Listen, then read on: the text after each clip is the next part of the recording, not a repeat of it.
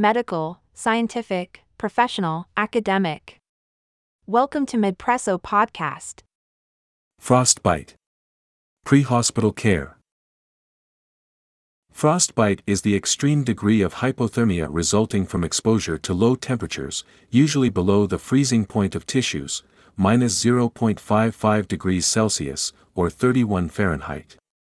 The impact of low temperatures is exacerbated by high humidity and wind speed.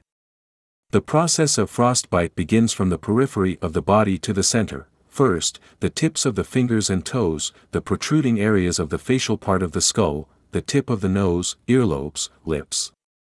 The rate of frostbite increases in the presence of factors such as hunger, overwork, uncomfortable clothing, tight shoes, and alcohol intoxication. For many hospitals, frostbite is a less frequent injury, more often associated with extremely cold seasons or extreme sports. But the prevalence of frostbite of varying degrees increases significantly during natural disasters and wars. Often patients with frostbite are homeless people or people with mental disorders. Let's consider standards for pre-hospital care for frostbite. This pathology is most thoroughly studied and documented in military medicine.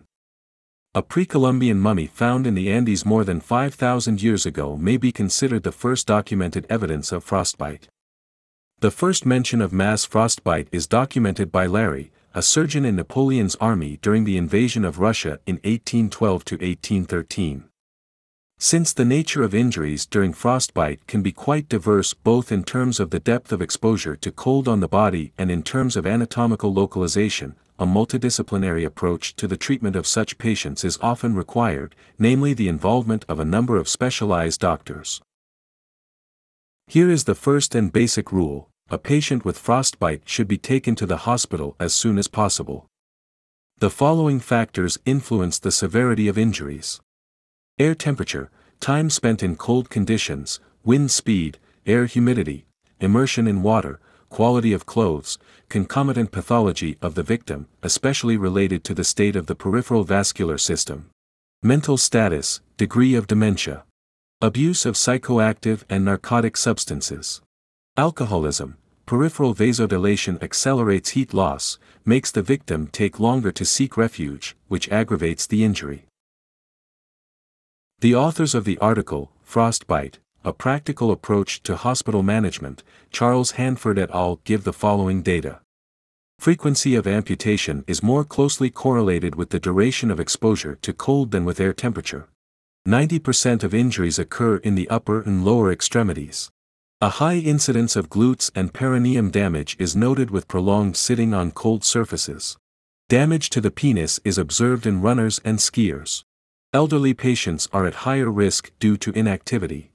Children are more vulnerable due to the larger ratio of body surface area to mass. Frostbite occurs most frequently in the thirty to forty-nine age group due to a combination of cold and risky behavior. What can be done in the pre-hospital stage for a patient with frostbite? It depends on many factors: the condition of the victim, the pre-hospital arsenal of care, the timing of delivery to the medical facility. Nevertheless, the general recommendations for the pre-hospital phase remain as follows. The victim should be protected from wind and external influences, given a possible shelter, provided with warm drinks.